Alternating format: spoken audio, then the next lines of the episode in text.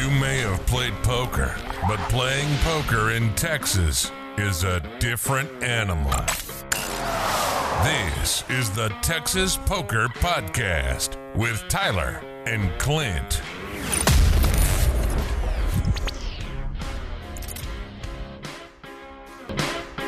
Hello, this is the Texas Poker Podcast. I'm Tyler, and I'm actually here bringing you episode 29. Um, today we're going to do something a little different. Uh, Clint's actually not here today. He had to take care of some off the felt personal things, so I'm going to just do kind of a shorter podcast today and just kind of try to carry on one week without him. So we'll see how it goes. Um, had some pretty interesting hands though um, this week. Been on a pretty big upswing. Uh, let's see. What would be the first big hand that we should talk about?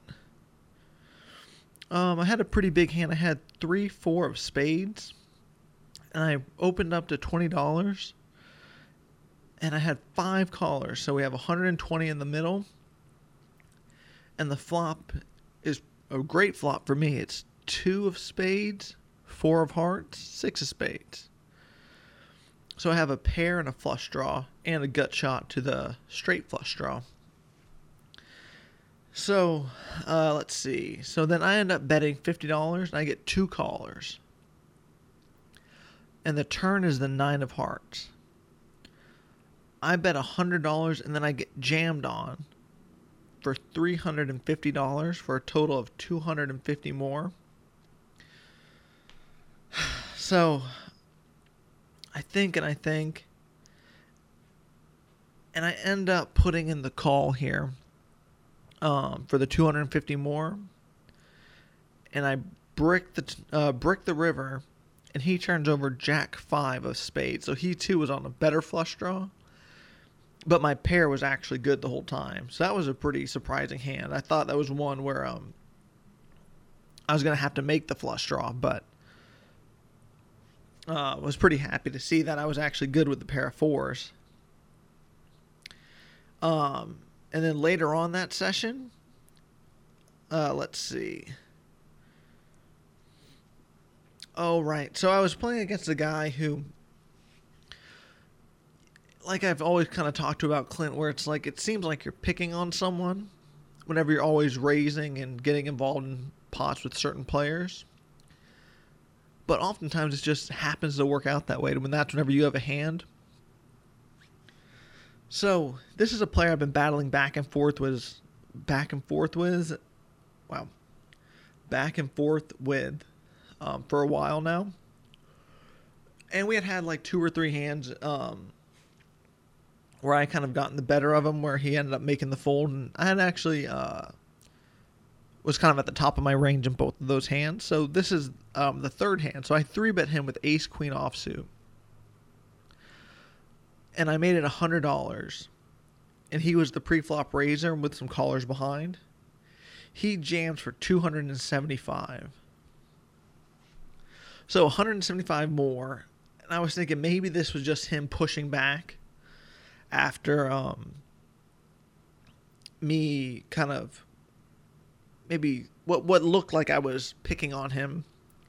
So I end up putting in the call, and I turn a flush draw with the, with the nut uh, flush draw, but I end up turning the ace, and he says you're good, and he had pocket queens.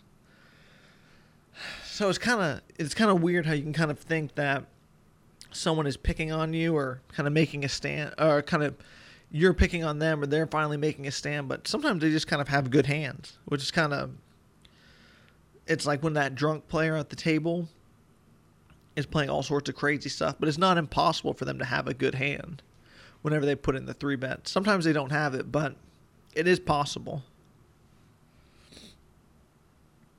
So, this was a different session during the week, or a different hand during the week. I was in the big blind straddle with 5 4 offsuit. And I believe someone made it like $20. I believe that's. Oh no, he made it 25 and one caller. So I ended up completing in the small in the big blind straddle. Um, and I get a dream flop, ace, four, five. So I flop bottom two. And then the pre-flop raiser bets 75 and then one person calls. And I was pretty short stacked through this whole session. And well, no, actually I had just lost a pretty big hand. I wasn't short stacked. I had just lost a pretty big hand, so um, I ended up jamming for 350 more.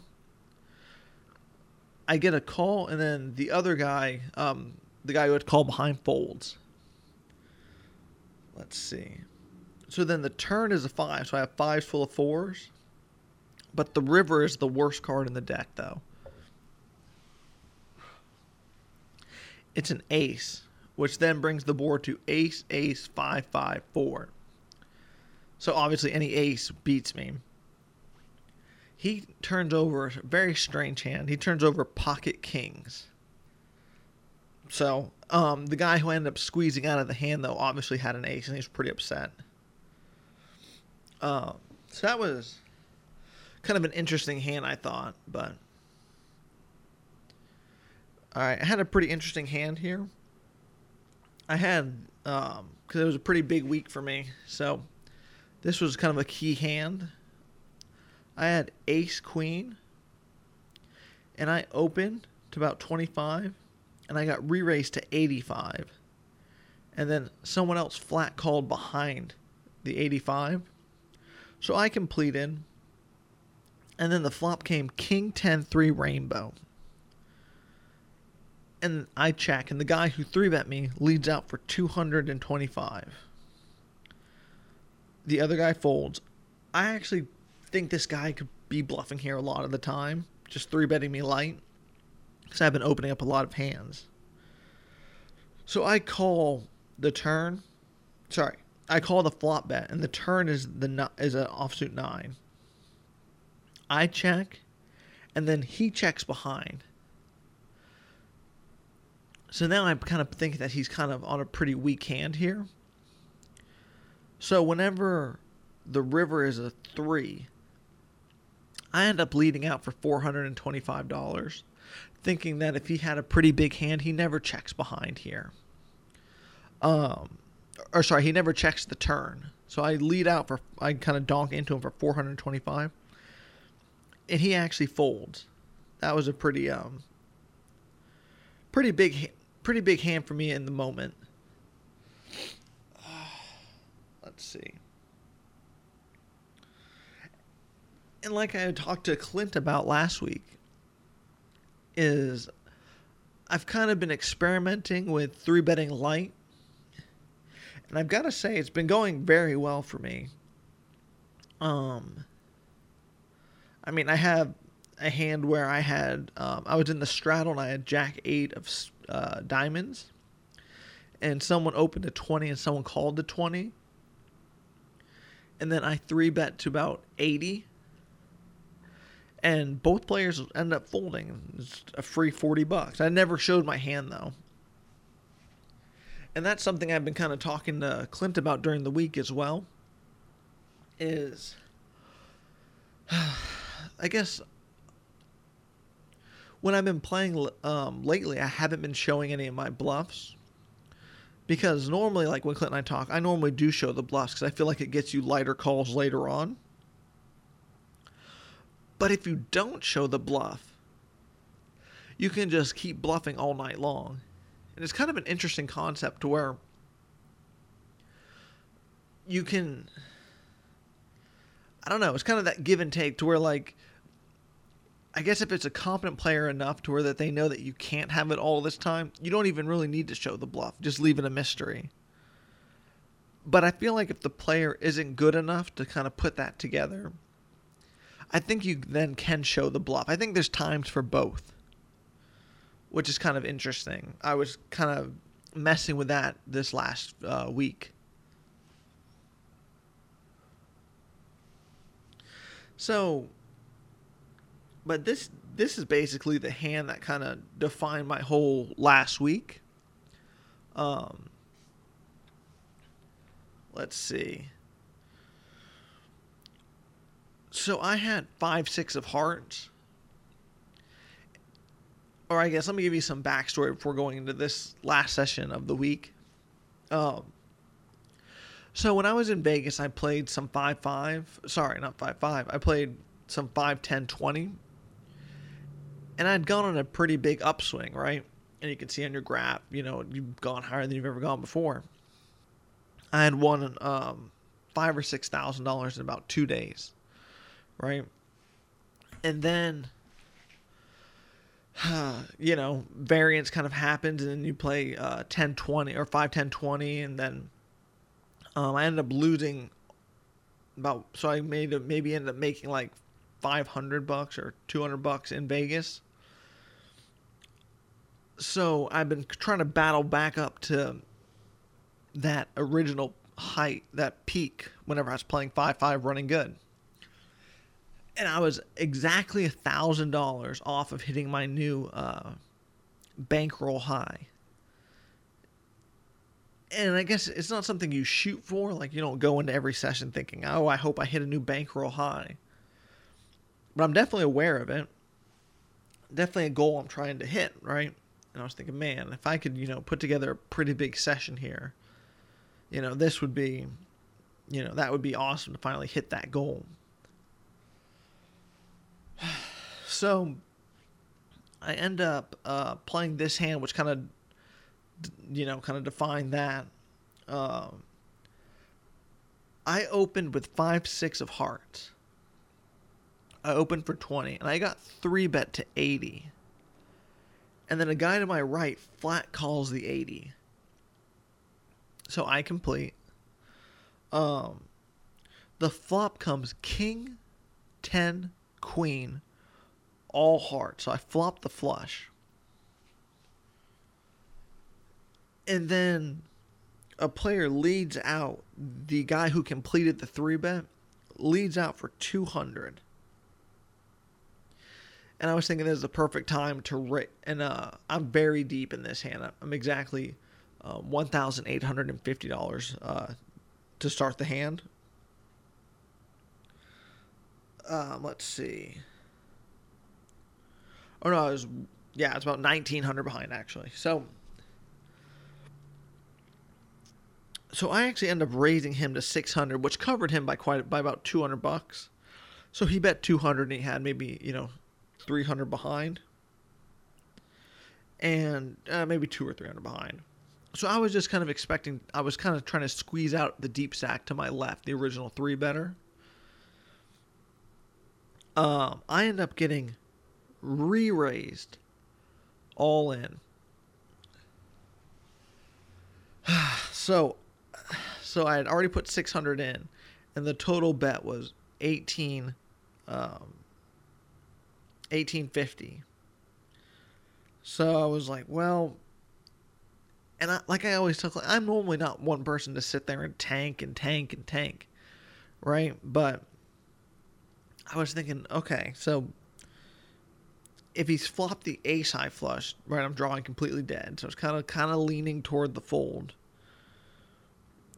But then with the board being king ten, king queen 10 all hearts,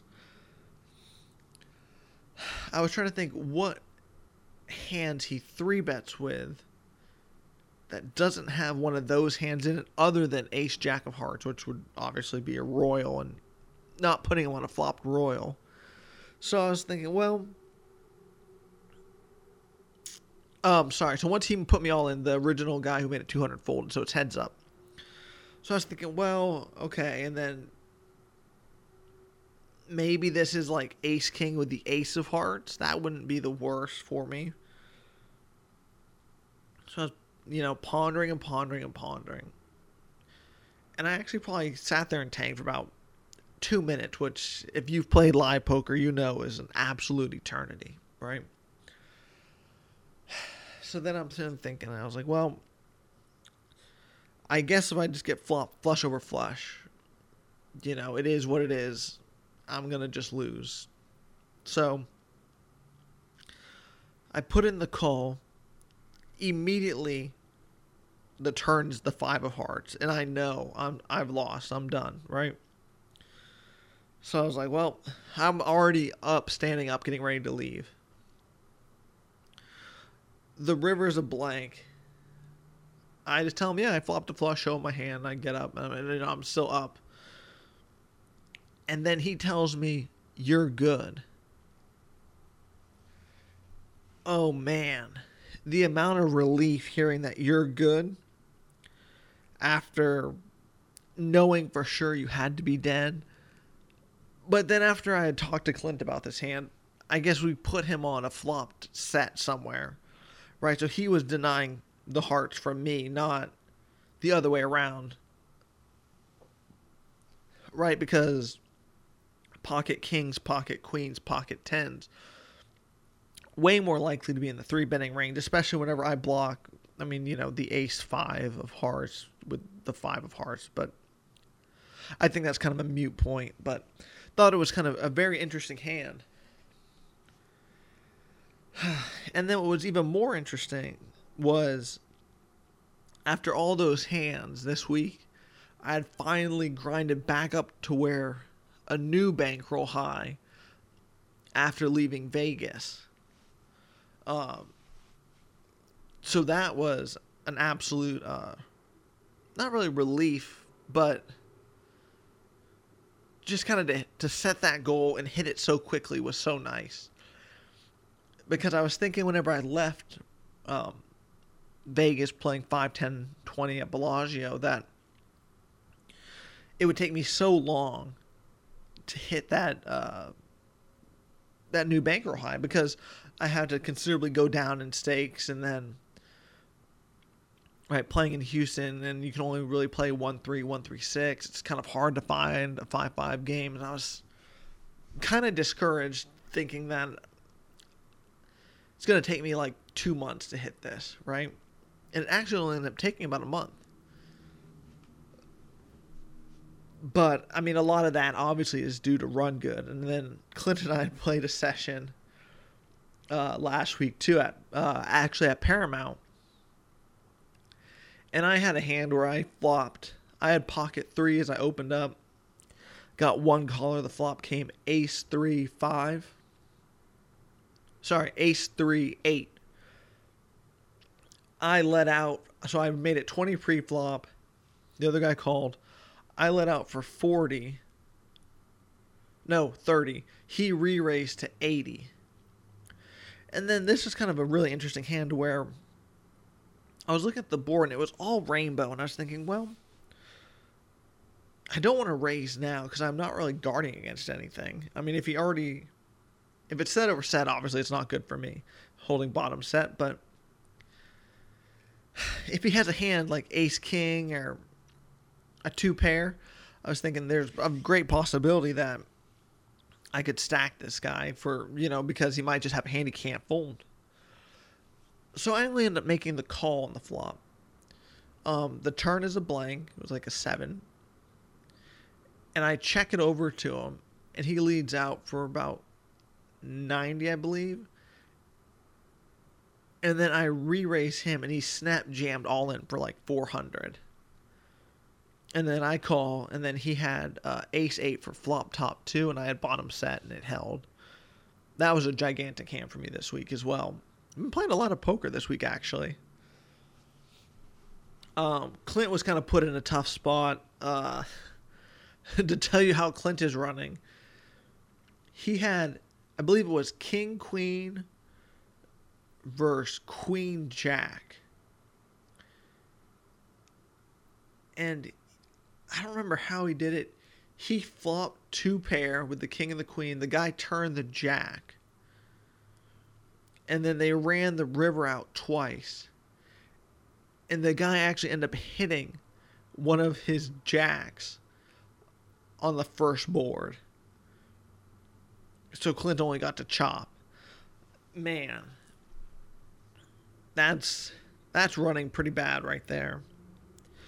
um and I played some PLO hands where it's still so tough for me to kind of not justify PLO, but um, in PLO, whenever you and Hold'em if you flop the nuts, oftentimes you're gonna win. But man, in PLO, it seems like you flop the nuts just to lose by the river is what it ends up kind of being. And I've kind of looked into some different PLO strategies, talked over PLO strategy with Clint. But man, that variance is just gigantic. Which kind of makes me think like even if the PLO games are better and looser, but the variance is so high, are you better off just playing Hold'em and just grinding out slowly profit versus trying to be in these gigantic loose PLO games? Even though if you're in the loosest PLO game, you're still going to lose a lot of times because it seems so difficult to put the money in almost completely dead in PLO. You always seem to have a bunch of outs, or not a bunch of outs, but some outs. So which is why I think like whenever I was talking to Clint about PLO, because we were saying how many gamblers there are in PLO versus Hold'em, and I was saying to Clint like you know if you're in Hold'em and you want to gamble and you want to play hand, a lot of hands, you can almost put your money in completely dead and have no sweat, nothing, just lose quickly. But in PLO, it seems like if you if you just take any random you know halfway decent hand versus someone's flop nuts, you always seem to have a ton of draws, which can make it kind of stressful on the bankroll because it seems like you're just always flipping if people just keep going all in by before the river. So, I don't know. I think Clint's going to end up playing some more PLO. I know he's playing a session right now after he had dealt with some of his personal things off the felt. So I, you know, we tried to wanted to bring you guys an episode every week I know it's not the normal episode. We're not even recording in the name, same spot today. But I just wanted to give everyone kind of an update. Um, didn't want to miss a week. Uh, so, still putting it out. Hopefully, next week, Clint will be back. Hopefully, he'll have a good story for us for um, the session he's currently at. Um, and yeah, that was episode 29, I believe of the Texas Poker Podcast. Uh, it was kind of a short one, only a one man show, so it's kind of, you know, it's like half half the length because only half the people and didn't have uh, a full 40 minutes of content for you. But still, hope it was enough to get you through this week. We'll check in with you guys next. That was the Texas Poker Podcast. Go ahead and rack up, add time, and we'll see you next week.